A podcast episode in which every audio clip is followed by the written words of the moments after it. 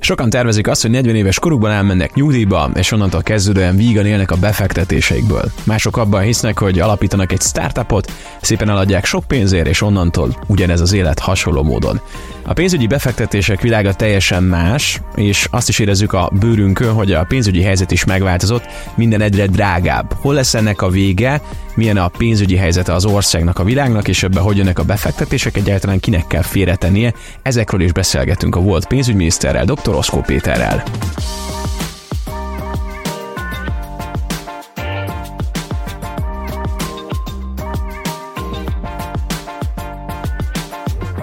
Dr. Oszkó Péter az Oxo Holdings alapítója és vezérigazgatója a mai vendégünk. Szervusz Péter! Köszönöm a meghívást, sziasztok! Minden drága most. Drágább lett az élet, a hétköznapi egyszerű bevásárlásunk, az energia, az üzemanyag. Még akkor is, hogy egy kicsit úgy érezzük, hogy enyhült az infláció, ez nem annyira látszik a hétköznapjainkban, és ez nem csak a magánszemélyeknél, hanem szerintem a, a cégeknél is így lehet. Nem az, hogy félrerakunk, hanem hozzányúlunk a vésztartalékainkhoz. Egy pici áttekintést szeretnék kérni egyből a jóslattal kezdve, hogy mi az az elmúlt egy év vagy két év történés, ami miatt ide kerültünk, és mit látsz most, hogy hogy állunk Magyarország tekintetében, és mondjuk az átlag embereknek az életviteléhez kapcsolódóan? Igen, az elmúlt egy-két év szólt arról, amiről a világgazdaság már egy ideje azt hitte, hogy sose fog megtörténni, hogy a féktelen pénzköltésnek egyszer csak inflációs hatása lesz. Hogyha kicsit korábbra akarunk visszamenni, azért az elő, első nagyobb megrecsenés a, a, a 80-as évek kezdetétől elindult e, globális gazdasági növekedéstől a 2010-es évekre lett, vagy 2006, 7, 8, 9, amikor ugye kialakult az amerikai száprámválságból kinőve egy globális pénzügyi válság, és ezt a globális pénzügyi válságot, ami alapvetően egy hitelválság volt, tehát túlhitelezésből fakadt, ezt mondjuk úgy, hogy ilyen kutyaharapás szőrivel módszerrel a legnagyobb gazdasági központok azok lényegében monetáris politikai stimulációs eszközökkel kezelték, tehát azt mondták, hogy hogy nőjük ki ugye a felhalmozódott és eddig nem törlesztett adósságot, hogy legyen monetáris stimulusok által generált növekedés. És mindenki attól félt, hogy ezt lehet pár évig csinálni, de a nagyon olcsó, sok pénz az inflációt generál, de nem generált, mert ettől a gazdasági válságtól annyira megjöttek az emberek, hogy alapvetően a, a nyomtatott pénz az inkább megtakarításba ment, az inkább befektetési eszközökbe ment. Látványosan a befektetési eszközök értékelődtek fel, tehát nem fogyasztottak a, a, a gazdasági szereplők, hanem inkább részvényt vásároltak, vállalkozásokba fektettek be, beruháztak, stb. stb. És elhitte egy a gazdaságpolitika, hogy bármennyi pénzt lehet nyomtatni, tehát lehet 0% közelében tartani a kamatot, és mindenféle monetáris stimulusokkal kötvényvásárlási programokat hirdetni, mert nem lesz belőle baj, nem lesz infláció, lesz eszközfelértékelődés, de nem, nem a, a végfogyasztókat terheli az áremelkedés és ilyen módon lehet így gazdasági növekedést generálni. Ez nagyjából zajlott a Covid-ig, a Covid időszakában még egy óriási stimulussal próbálta ugye a lezárások okozta a gazdasági visszaesést ellensúlyozni. Mind az Egyesült Államok, mind Európa, mind egyébként Ázsia is. És utána egyszer csak, ahogy amikor egy de egy ilyen túlnyomásos helyzetben egyszer csak bekövetkezik egy robbanás, a Covid után mindenki kiment és elkezdte költeni a pénzt. Tehát mindenki elkezdett hirtelen fogyasztani, és elképesztő mennyiségű felhalmozott pénzt kezdtek el elkölteni, és megérkezett a világgazdaságba az infláció, és úgy érkezett meg, hogy az úgy tűnik, hogy nem is folytható le egyik napról a másikra. Szinte évtizednyi, vagy kicsit több, mint évtizednyi nem jelentkező infláció, az most így egy óriási nyomásból hirtelen kiszabadult és rászabadult a világgazdaságra, már pedig az infláció az számos veszélye jár, például azokkal, amiket te elmondtál, hogy minden drágább lett, a pénz az értéktelenedik, az emberek úgy érzik, hogy keresnek, keresnek, de közben egyre kevesebbet tudnak belőle vásárolni, tehát ez az igazi közérzet rontó állapot. Ahogy a felvezetésben mondtad, a inflációnak az a sajátossága, hogy olcsóbb utána már semmi nem lesz. Ha az infláció megáll, az azt jelenti, hogy akkor visszaolcsósulnak a termékek, csak nem lesz még egyszer annyira drágább, de az a, de az a magas árszint az megmarad, az velünk marad örökre. Tehát az a reálbér korrekció, ami mondjuk Magyarországon történt, mert ugye tavalyi év első fél évvel lényegében annyi történt, hogy a bérek nem követték az áremelkedést, tehát alapvetően reál értéken mindenkinek kevesebbet ért a jövedelme egy idő után, az, az tartósan velünk marad, vagy nagyon lassú korrekcióval tornyázható csak vissza. De ez az egész világban történt egyébként, csak nem olyan mértékben, mint nálunk. Nálunk még erre rátettünk egy lapáttal, tehát azért azt érdekes lekövetni, hogy ugye 2022 választási év volt, amikor egy akkora választási költekedés történt, hogy miközben az infláció nagyjából 2022 nyarán kezdett el berobbanni, tehát akkor érkezett a a pénzköltés, plusz egyébként, bocsánat, egy, egy, egy dolgot kihagytam azért azáltal, hogy Oroszország ugye megpróbálta lerohanni Ukrajnát, kialakult egy energiapiaci válság is, tehát 2022 nyarán érkezett az energiapiaci válság is, tehát akkor kezdődött az inflációs nyomás a világon. 2022. júliusban nálunk már majdnem 14%-os volt az infláció. Tehát mi 14%-os inflációval mentünk bele abba a sokkos állapotba, ami mások a pár százalékos ástabilitás közeli inflációval, tehát nálunk ez a még plusz 10 százalék, még plusz 10-12 százalék, az a 14 százalékra jött rá, másoknak pedig összesen annyi lett a, a, az inflációs nyomás, vagy annyi sem, mert nyilván az euró meg a dollár infláció azért az egy számjegyű maradt, tehát az nem ment fel a két számjegyű tartományba. Ezért van az, hogy mi a régióba is bőven kilogtunk az inflációs sokból, és azt a kvázi 10-12 százalékos inflációs sokot, ami a régiójára jellemző volt, az nálunk felment 27 százalékos inflációra összességében, mert egy mondjuk úgy, hogy pucéra vett közben rohantunk bele a viharzónába és, és úgy szenvedtük el ezt a vihart, tehát nálunk sokkal erősebb ez az élmény, hogy az, itt, itt azért tényleg drágulás volt, tehát itt tényleg mindenki érezte, hogy ezt nem csak a hírekben, meg a statisztikákban látni, hogy most megdódult az infláció, hanem a napi vásárlásokban is. Nagyjából így érkeztünk el ide, de ez alapvetően a fogyasztói oldalon jelenti azt, hogy minden drágább és relatíve minden drágább, mert nyilván az energiapiaci ársok az közben már visszakorrigálódott, tehát valójában egyébként bizonyos dolgoknak az ára az tud visszakorrigálni, csak összességében az összes jövedelemhez képest a megszerezhető mértéke korlátosabb, de közben egy recessziós környezetben azért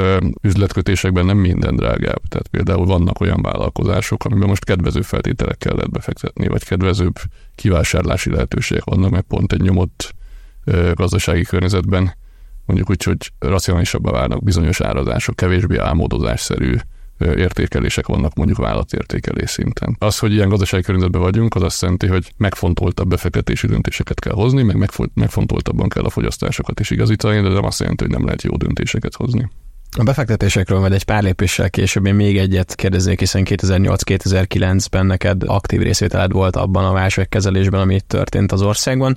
Ha a kettő válságot vagy válságos időszakot összehasonlítjuk, én csak ezt élem meg jobban, tehát hogy a 2008-2009-re annyira nem emlékszem, itt viszont tényleg az volt, bemegyek a boltba, és ugrásszerűen nőttek meg a dolgok, és már teljesen átracionalizáltam a saját életemet, hogy mi az, amit megengedünk, mi az, amit nem.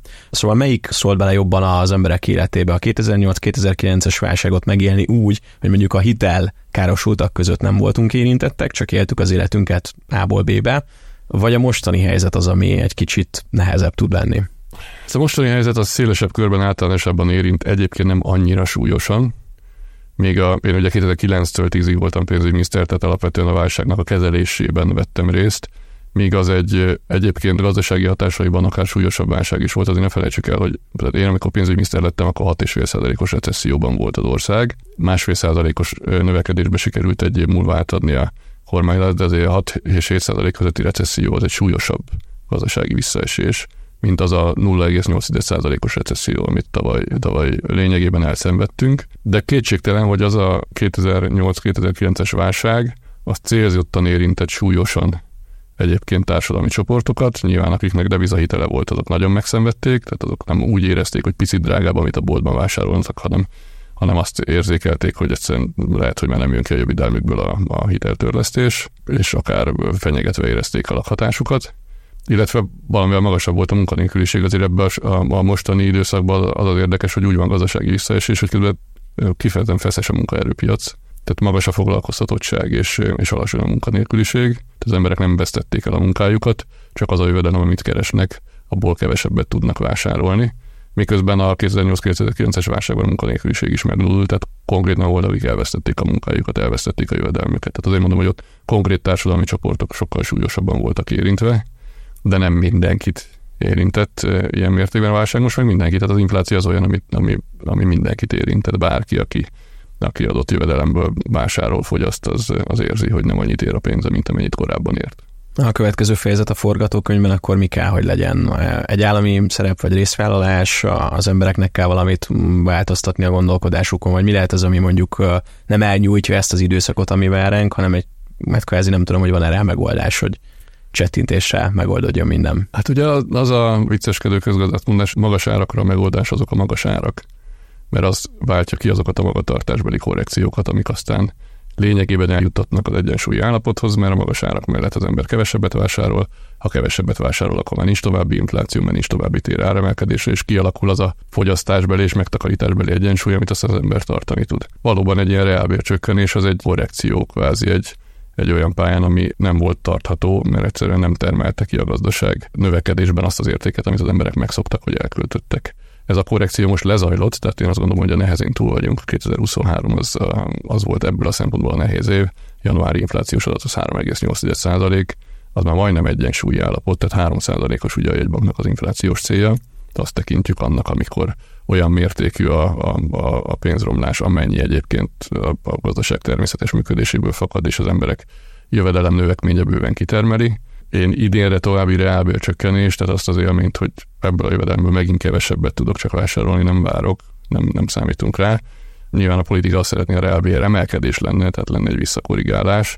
Annak szerintem korlátozottabbak az esélyei, korlátozottabb a, a mozgástere, de vannak itt most is társadalmi csoportok, akiknél esetleg történt pozitív korrekció, például a pedagógusok nyilván magasabb jövedelem szinten fognak élni, mint eddig, tehát ahol egyébként bizonyos korrekciókat muszáj elvégezni, mert nagyon le voltak maradva, mint jövedelmi csoportot, ez akár meg is történhet. Egy ilyen helyzet az olyan dolog, ami a gazdaság törvényszerűségéből fakadóan önmagát korrigálja, a lelki hozzászokás az nehezebb. Tehát az, az, azt, azt nehezebb megemészteni, hogy emberek úgy gondolták, hogy ők ezen a jövedelem szinten már ezt is ezt engedhetik meg maguknak, és lehet, hogy annak csak most egy ideig a 80-90%-át engedhetik meg és egy hosszabb, szisztematikusabb növekedéssel lehet majd visszaérni ugyanarra az életminőségre. Jó, engem azzal már megnyugtatta, hogy duplájára nem fognak emelkedni az árak. Tehát, hogy nem, nem, nem bár nem gondolom, hogy 3,8-as inflációs szintet lehet tartani tartósan, mert ez, ez bázishatás is, tehát ugye tavaly pont január-februárban volt az inflációs csúcs, hát ahhoz képest van most relatív korlátozott áremelkedés, meg ebben még nincsenek benne az üzemanyag áremelkedések, amiket majd a februári inflációban látunk.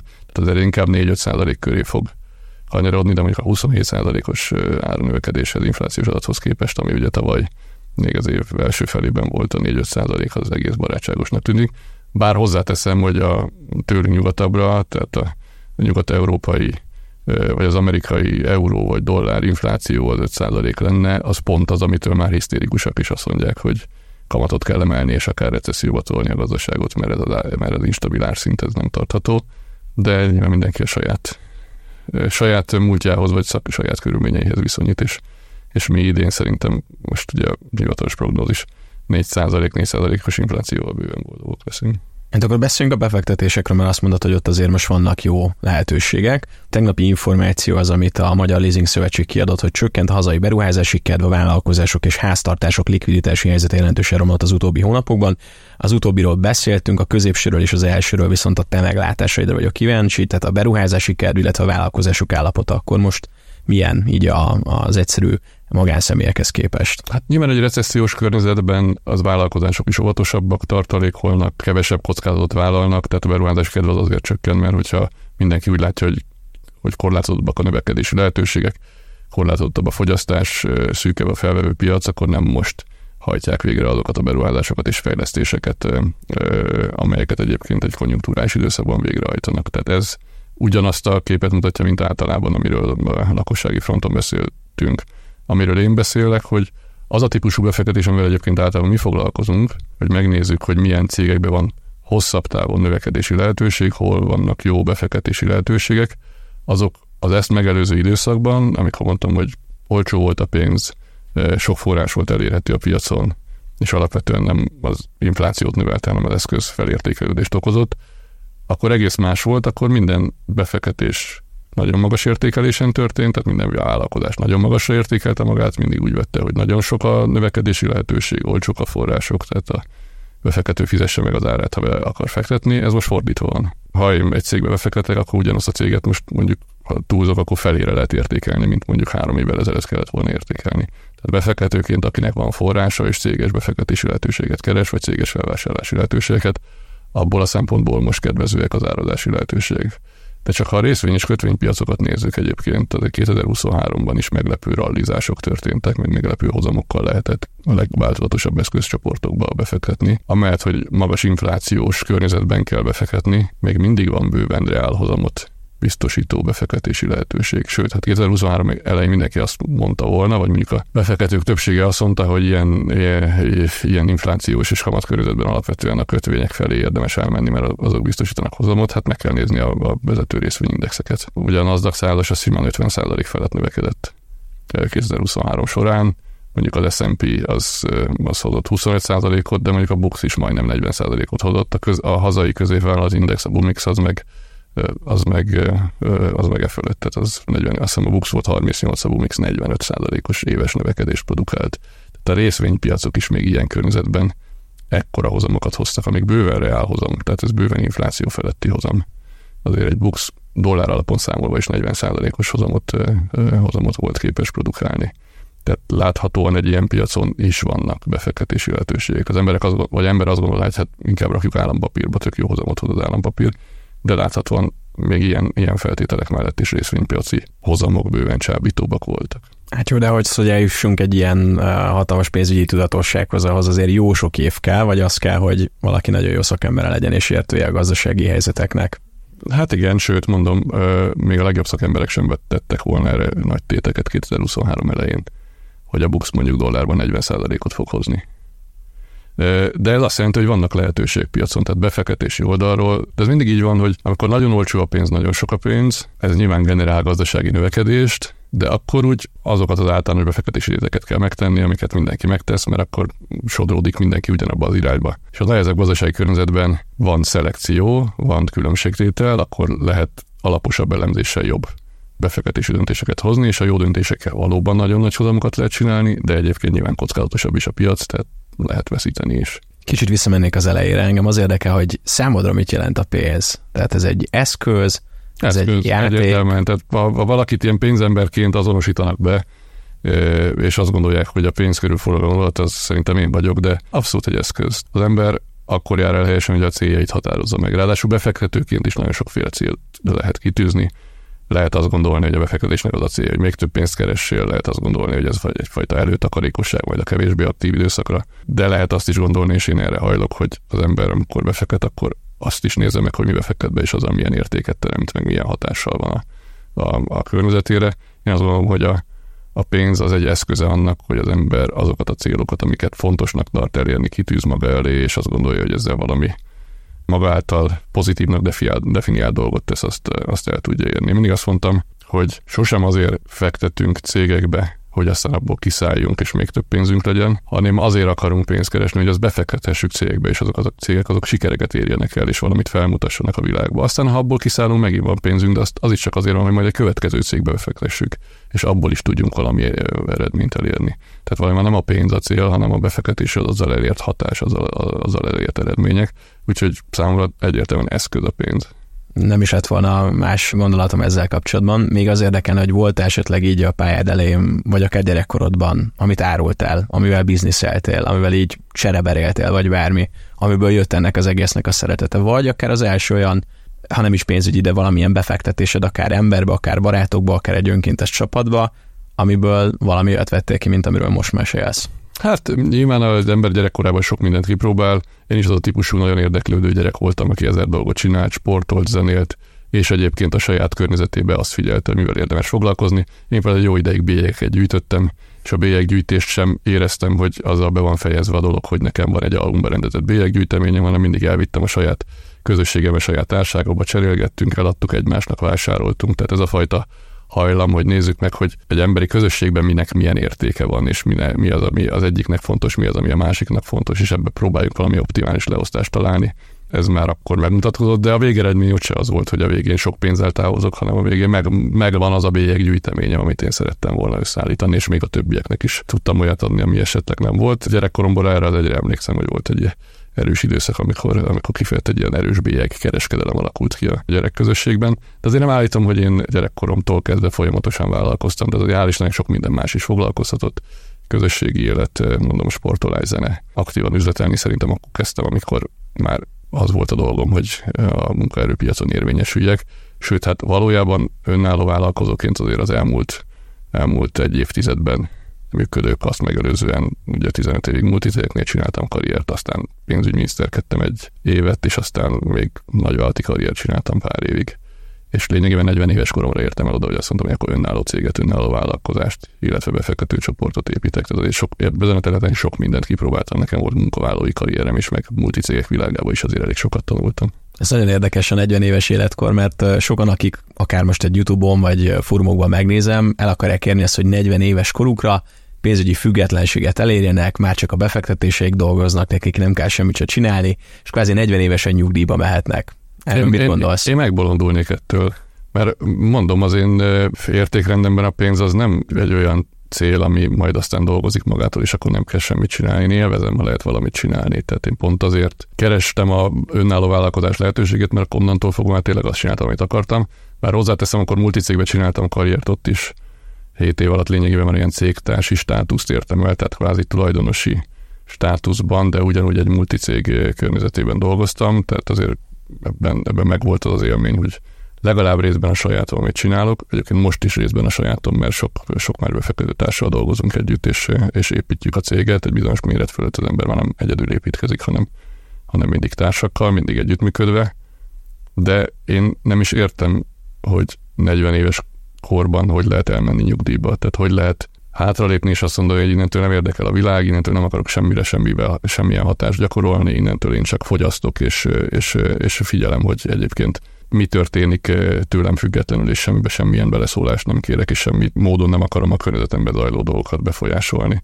Nekem ez az alapmotivációm, hogy ha vállalkozunk, ha nem tudom ilyen beszélgetéseket folytatunk, kommunikálunk, média szerepléseket vállalunk, stb. stb. annak mind, mind az az alapkérdése, hogy ez ennek mi értelme van, és, és, és milyen hatást gyakorlunk vele. És az a fajta státusz, amikor az ember ezt teljesen lenullázza, és nem akar semmit csinálni, az hát lehet, hogy majd nem tudom én, nekem 80 éves koromban jön el, de én, én megőrülnék, hogyha, hogyha ezt, ezt kéne csinálnom. Addig még szerencsére van jó pár év. Engem az érdekel, hogy most mivel foglalkozol. Mint a port, bocsánat, a Forbes-nak nyilatkoztat, hogy jelenleg most a leghálátlanabb szereped van, foglalkozol a problémákkal, aktív napi feladat 3-4 céggel, a portfólióban problémát megoldani kvázi. Ez még mindig így van? Ez mindig így van, de egyébként, hogy ez hálátlan vagy nem hálátlan, én ebben érzem magam otthon, és azért legyünk őszinték, egy cégvezető életének jelentős része az a probléma megoldásról szól, hiszen ideális esetben a cégnek egy része az már önjáró, az már működik, ott már emberek önállóan tudnak döntéseket hozni, önállóan oldalak meg feladatokat, és a cégvezetőre két pronton van szükség a további építkezésre, stratégiára, tervezésre és annak a kialakítására, meg ahol akadozik egyébként a gépezet azoknak a megoldására. Az az iparág, ahol én dolgozom, és ezt hívhatjuk kockázati tőkebefektetésnek, de azért ennél kicsit szélesebb a mi befektetői fókuszunk, az arról szól, hogy induló, vagy, vagy nagy növekedés előtt álló, vagy bármilyen más módon befektetők számára kecseklevő cégekbe beszállunk, vagy úgy, hogy pénzt teszünk bele, vagy úgy, hogy kivásároljuk a tulajdonosokat részben, vagy egészben, ezáltal tulajdonossá válunk, és ezeket a cégeket fejlesztjük. Vagy azért fejlesztjük, hogy később el tudjuk adni stratégiai befektetőknek, vagy azért, mert megtartjuk, és szeretnénk nyereséges működésűvé tenni, és akár osztalékot felvenni belőle. Egy ilyen típusú tevékenységben valóban sok probléma megoldás szükséges. Tehát mi folyamatosan átalakítunk, mi folyamatosan fejlesztünk. Mi nem simán üzemeltetünk célket, hanem, hanem azért veszünk valamit, hogy abból kétszer olyan jót, vagy háromszor olyan jót csináljunk, amiben mindig nagyon sok napi feladat van, és az én erőforrásaimat nyilván oda érdemes fordítani, ahol, ahol ezt az értéknövekedést nagy arányban lehet előidézni. Ennek egy része probléma megoldás, vagy hívhatjuk probléma megoldásnak is lehet, hogy valamilyen panaszkodó hangulatban volt. Éppen a, éppen a Forbes-szal beszélgettem, de, de kétségtelen, hogy a, hogy a napnél nagy része ezzel telik, de nem is tudom, mit csinálnék, hogyha nem lenne ilyen. Tehát én nem, nem, nem vagyok az a típus, aki azzal szereti tölteni a napjait, hogy körbejár, úgy elcseveg mindenkivel, de semmilyen érdemi dologgal nem foglalkozik. Ezt úgy kell elképzelni, mint a, amit a tévében látunk mondjuk a cápák között, tehát hogy így kell elképzelni a ti befektetéseteket, persze több layerben. A cápák között az egy show műsor.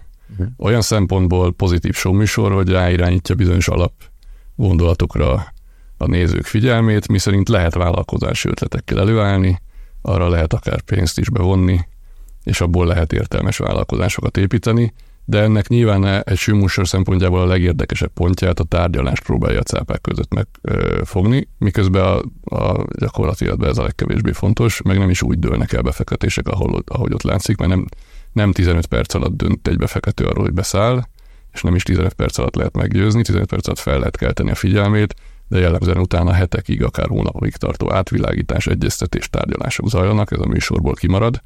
Nyilván nincs is rá megfelelő keret, meg nem is lenne olyan izgalmas, mert ez már sziszifuszi munka. És egyébként valójában a vállalkozásépítésnek a nagy része akkor történik, amikor a befektetés már megtörtént. Tehát amikor egymás kezébe csaptunk, onnan kezdődik a valós izgalom.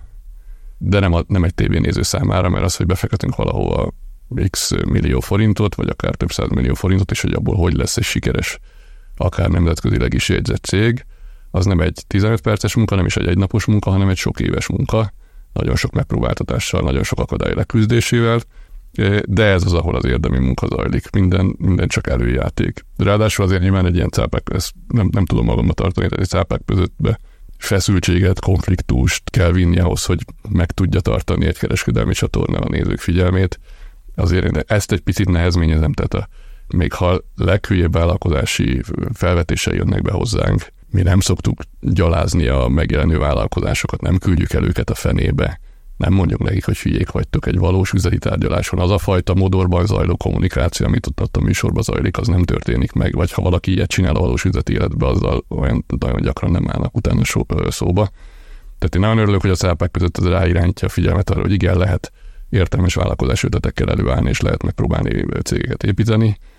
Ennek a show műsorra a lűrjeinek nem örülök annyira, mert picit félrevezeti a gondolatot, hogy 15 perc alatt kell megállapodni, de ha bejössz, akkor kiteszed magad annak, hogy, hogy egy gyalászkodó megjegyzéseket kapsz. Nem lehet 15 perc alatt megállapodni, de egyébként soha senki felé nem tettünk gyalászkodó megjegyzéseket, és szerintem senki más, aki piacon befektetőként dolgozik, az nem tesz ilyet. És melyik a gyakoribb, hogy ti kaptok egy fülást, jellemzően figyeltek valakit, vagy tényleg az van, hogy besétálnak a recepcióra valami jó ötlettel, hogy Moszkó Pétert keresik? Hát ha számszerűen a gyakoribb az utóbbi, mert nagyon sok cég keres meg minket, tehát azért heti 10-20 megkeresést kapunk egyébként, és az egyik legnagyobb feladat ezek között válogatni. Ez mind hazai startup? Nem, nem, mi már aktívak vagyunk Magyarországon kívül is, van irodánk Rotterdamban is, tehát mi más, más piacokon is keresünk befektetési lehetőségeket, de mondjuk a fele azért még hazai, tehát a megkeresések fele az, az magyarországi. Szerintem érdemes külön szállazni a szegmenseket a korai fázisban, amikor valakinek ötlete van, vagy éppen egy kezdő fejlesztése van, éppen piacra vinni akar valamit, ő keresi általában a befektetőket, tehát ő kopogtat be.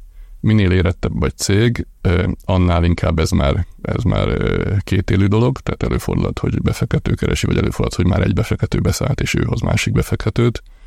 Amit pedig mi szintén csinálunk, bár ez már nem kockázatítőke, hanem inkább ilyen private equity típusú, tehát ilyen magántőke befektetési világa, ahol cégeket nézünk ki magunknak, és akár felvásároljuk őket, ott meg a befektető jelentkezik be. Tehát, hogy azt mondjuk, hogy ebbe az iparágba terjeszkedni akarunk, akár több szereplőt fel akarunk vásárolni, konszolidálni akarjuk a piacot, az meg úgy történik, hogy mi keressük meg a potenciális célpontokat.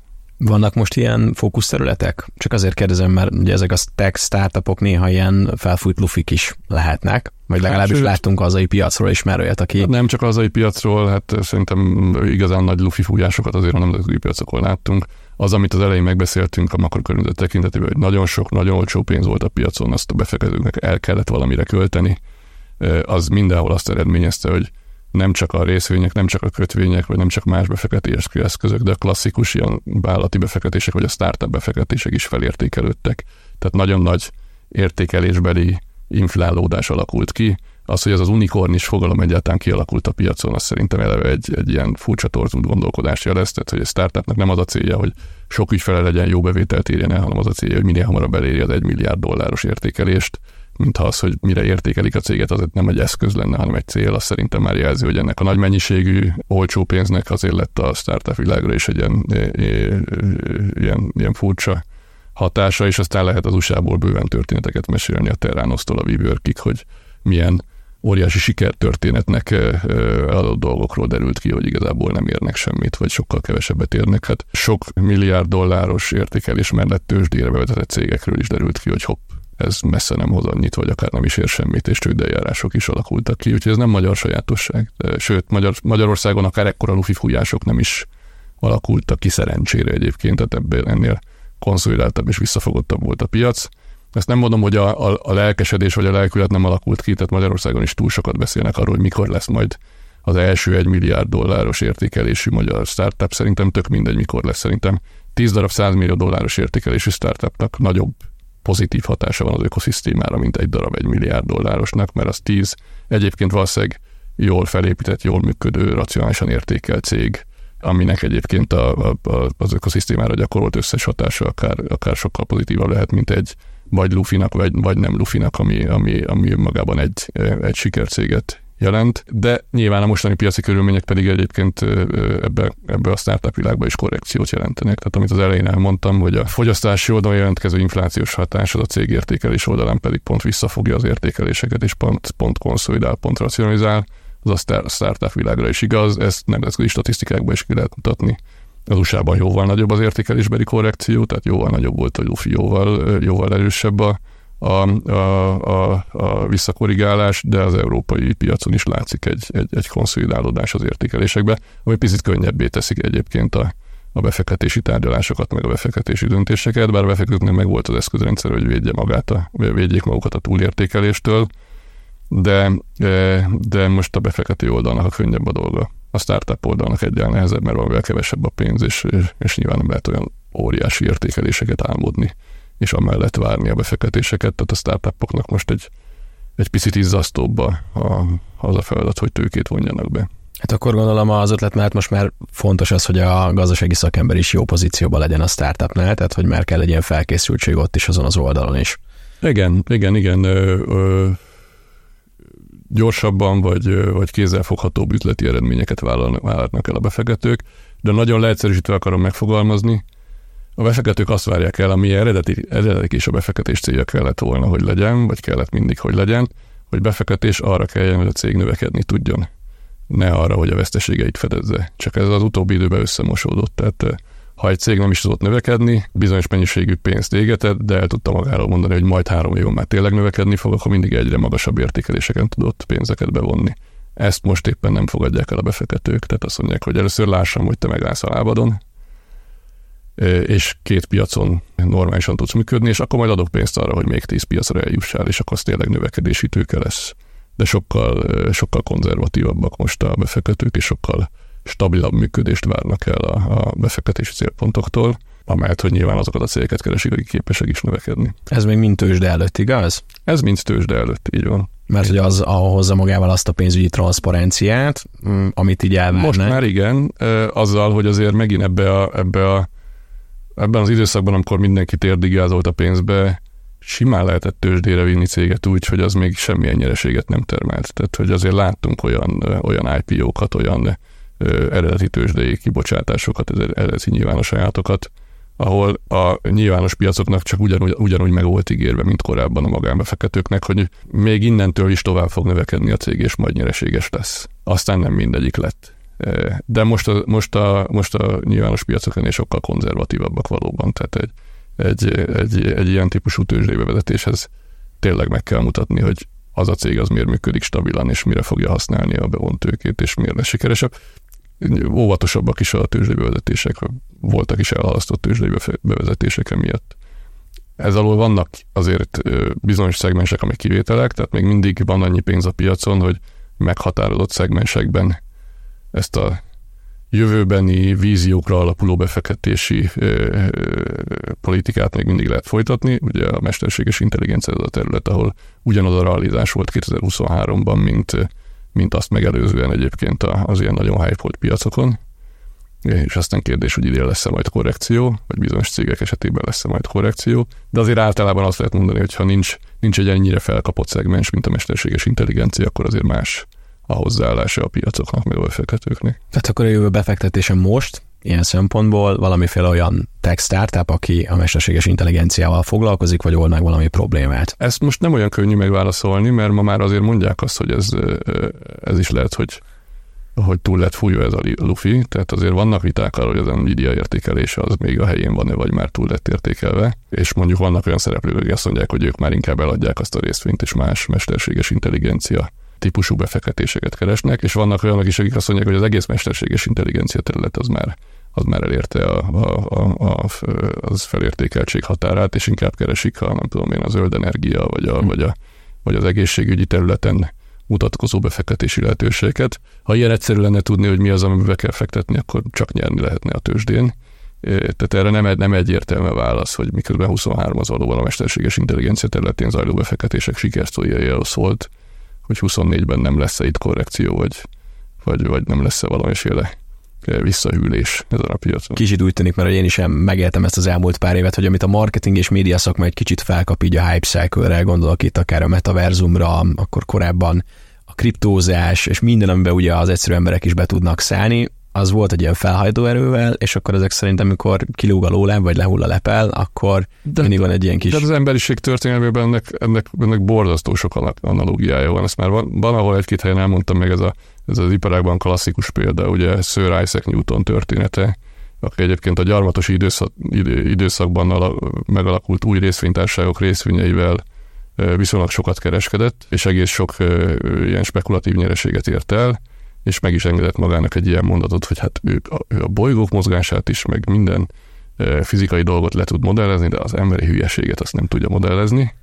Majd miután ezt a mondatot elmondta, még tovább spekulált, és egy óriásit bukott egyébként, és nagyon sok pénzt elvesztett a, a, a, a részvénykereskedésbe, tehát még az ő intelligencia szintjén is beleszaladt abba a hibába, hogy hogy rossz, rossz feltételezésekkel élt arról, hogy mi, mikor van a piacnak a teteje, és mikor kezdődik el az zuhanás, és ezt, ezt ilyen hype ciklusokban borzasztó nehéz kiszámítani egyébként, és valóban van, amikor a metaverzumról mondták azt, hogy oda csak jó befektetést lehet tenni, aztán kiderült, hogy azért nem, sőt, hát maga a Facebook is viszonylag sok veszteséget leírt a, a metaverzummal kapcsolatos fejlesztéseken, de hát volt más fintek ö, ö, felfutástól kezdve sok minden, tehát hogy aki régóta van a piacon, az már sok mindent hallott, hogy mi az, ami meg fogja váltani a világot, és aztán mindig az, hogy ez, ezek felfutnak, aztán van egy korrekció, egy kipukkadás, utána egyébként ugyanaz a terület hoz majd eredményeket, csak a hirtelen tömegszerű ö, lelkesedése az általában túlértékeltséget okoz bármilyen befektetési eszközben.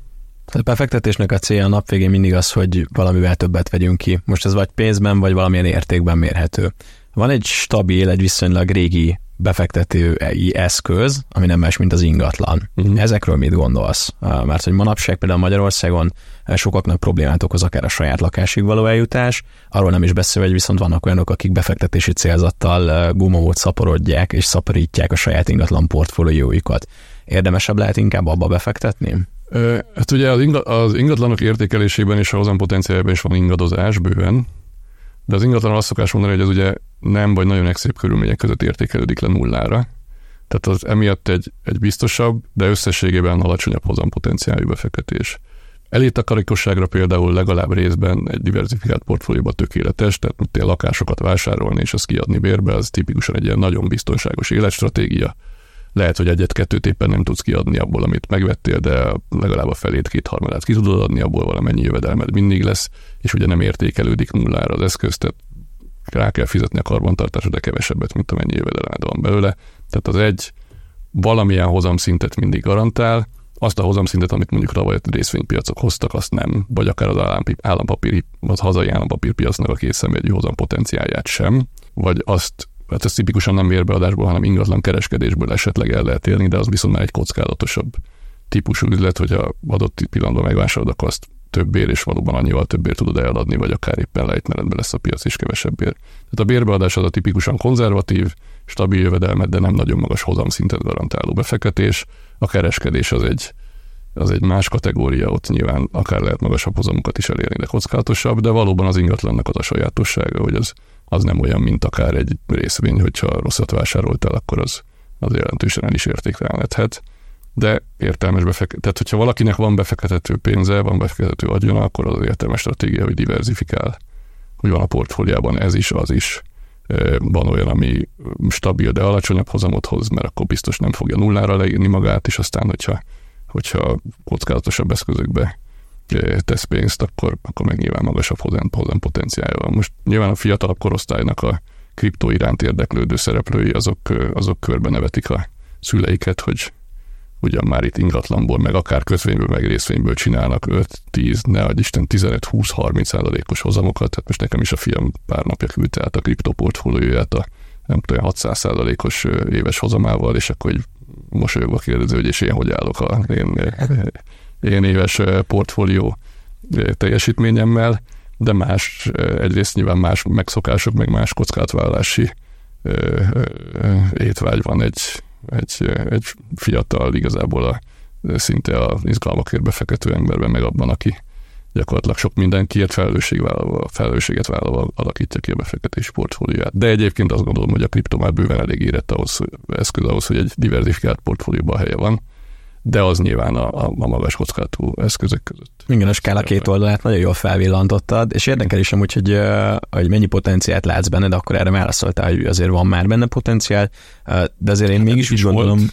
Tehát azért nehéz azt mondani a kriptóra, hogyha most az elmúlt tíz évét végignézzük, hogy nem volt benne potenciál, mert az igen szép növekedéseket mutatott, ráadásul nagyon volatilis piac, és egy volatilis piacon ugye még, még jobb, tehát ha valaki ügyesen kereskedik egy volatilis piacon, akkor még többszörözni tudja a hozam potenciált. Tehát, hogy ideális esetben mindig a csúcson adsz el, és a, és a, és a gödörbe vásárolsz, akkor, akkor nem csak a, a, a, a trendszerű emelkedést tudod kihasználni, hanem azt is, hogy, hogy egyébként a volatilis piacon ugrálások is vannak, vagy ha valaki tőkeáttétellel kereskedik, akkor nyilván megint lehet hozam, hozamot többszörözni, de ezek mind sokkal kockázatosabbá teszik az ilyen típusú befektetéseket.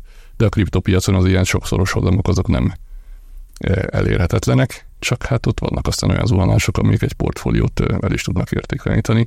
Bár azt gondolom, hogy valóban vannak olyan stratégiai fejlődési pontok a mostani piacon, ugye a, a, az USA-ban a, a, a spot ETF-ek bevezetése, stb. stb., ami azért már egy, egy szélesebb körben elfogadott eszközé tette a kriptót, ezért is mondom azt, hogy az ingatlantól kötvény, részvény, egyéb megtakarítási eszközök mellett diversifikált portfólióban akár annak is helye lehet, azok számára, akik értik ezt a piacot, és, és, és kellő mértékben megtanulták. Na és itt a kérdés, hogy kell mindenkinek érteni ilyen szempontból a pénzügyekhez, hogy diversifikálja a portfólióját, mert van, aki azt mondja, hogy megkapja a fizetését, és nem tudom, vesz belőle dolgokat, elmegy nyaralni, és nem akar ő a pénzzel foglalkozni.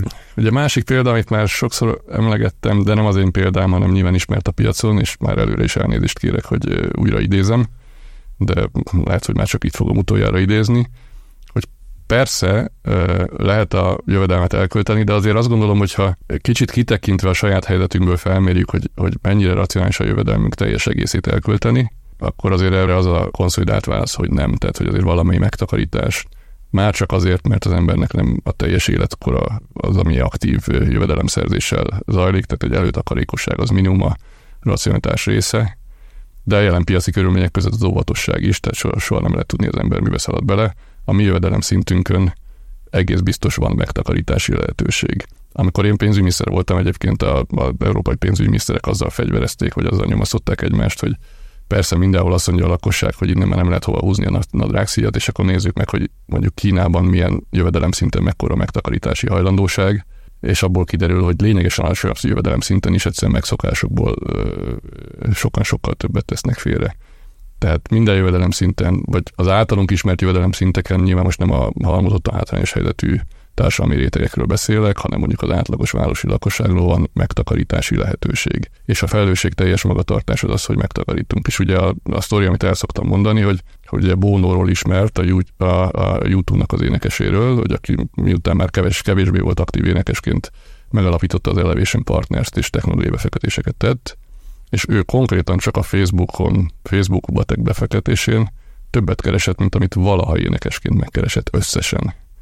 Tehát, hogy az aktív éveiben, mert nem volt egy ismeretlen sikertelen énekes, az aktív éveiben világsztárként megkeresett pénz, az kevesebb, mint amennyit aztán a, a félretett pénzéből ö, intézett befektetéseken el tudott érni. Tehát nem mindegy, hogy az ember félretesze, nyilván neki volt miből félretennie, lehet ennél jóval alacsonyabb jövedelem szinten is nyilván kevesebbet félretenni, és nem mindegy, hogy mit csinál azzal a pénzzel, mit tesz vele, mert nagyon alapvetően befolyásolja az ember életminőségét, meg a lehetőségeit. Tehát az összes pénzemet elköltöm, vagy nem költöm el az összes pénzemet, de beteszem a párna alá, és nem érdekel az infláció, vagy, vagy bankbetétbe tartom, ami majdnem ugyanilyen, mint a betenni a párna alá, mert mondjuk a, a sima folyószámlán olyan nagyon sok kamatot nem kap az ember, lényegében nem kap semmit.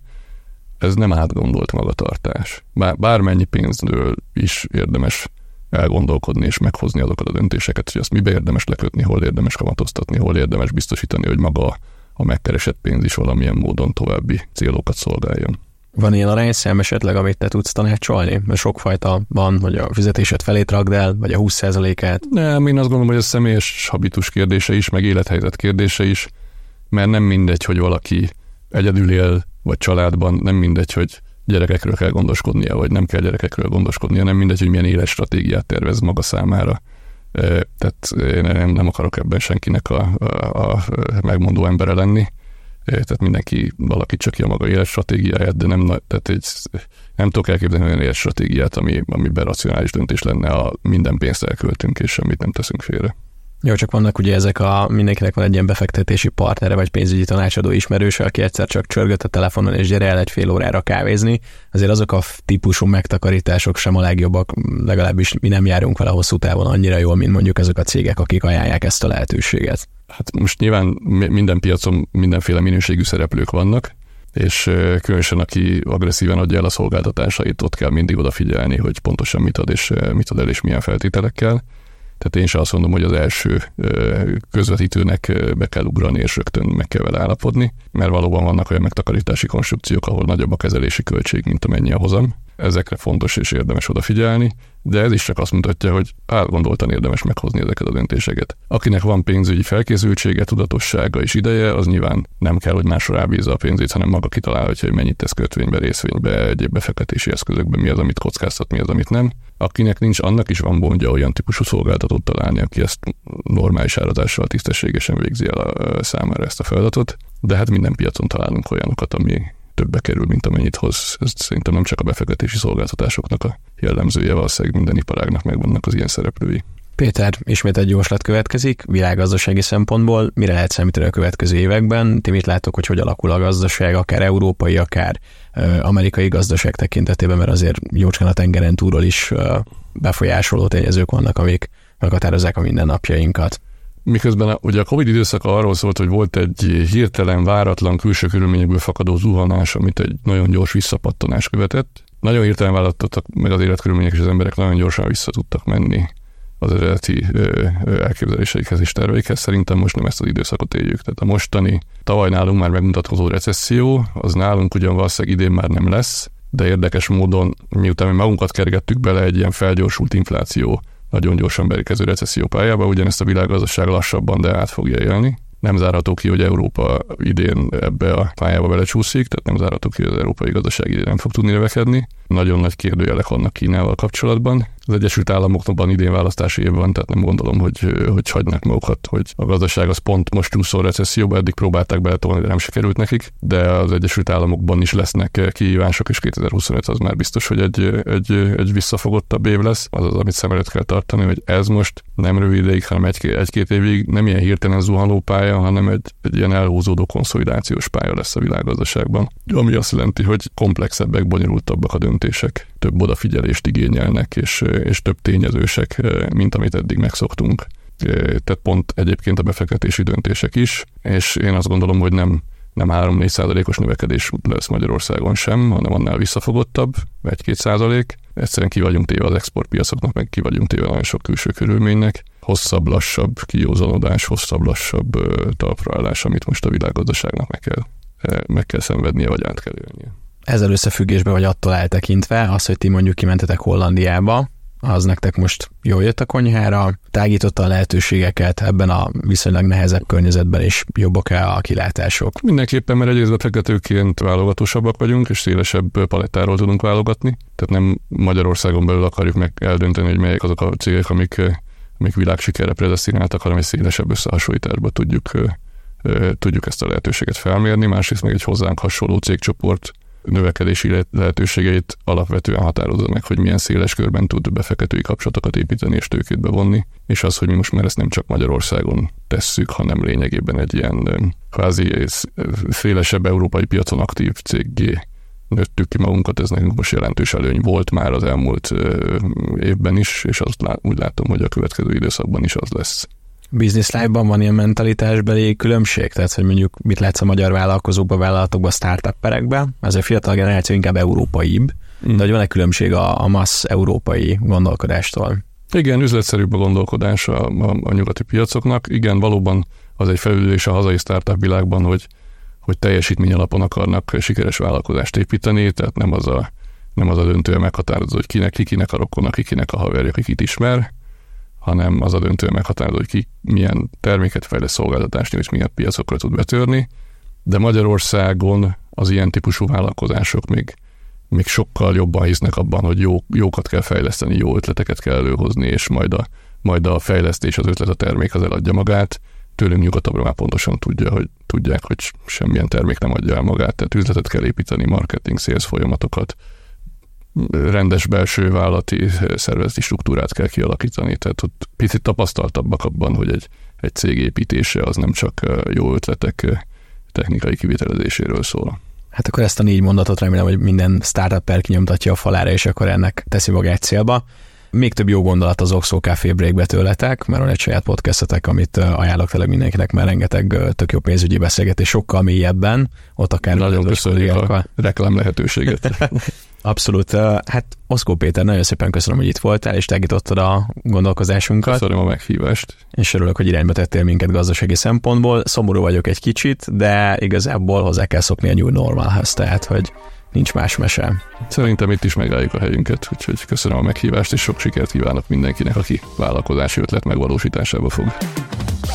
Az önvezető autózásról, a mesterséges intelligencia okozta jogi lépcsőfokokról, illetve akár a jövő környezet tudatosságáról is hallhatsz a Rifek Podcast korábbi adásaiban, és természetesen két hét múlva csütörtökön is egy újabb epizóddal érkezünk. Addig is kövess bennünket a Spotify-on és az Apple Podcastben. Minden jót!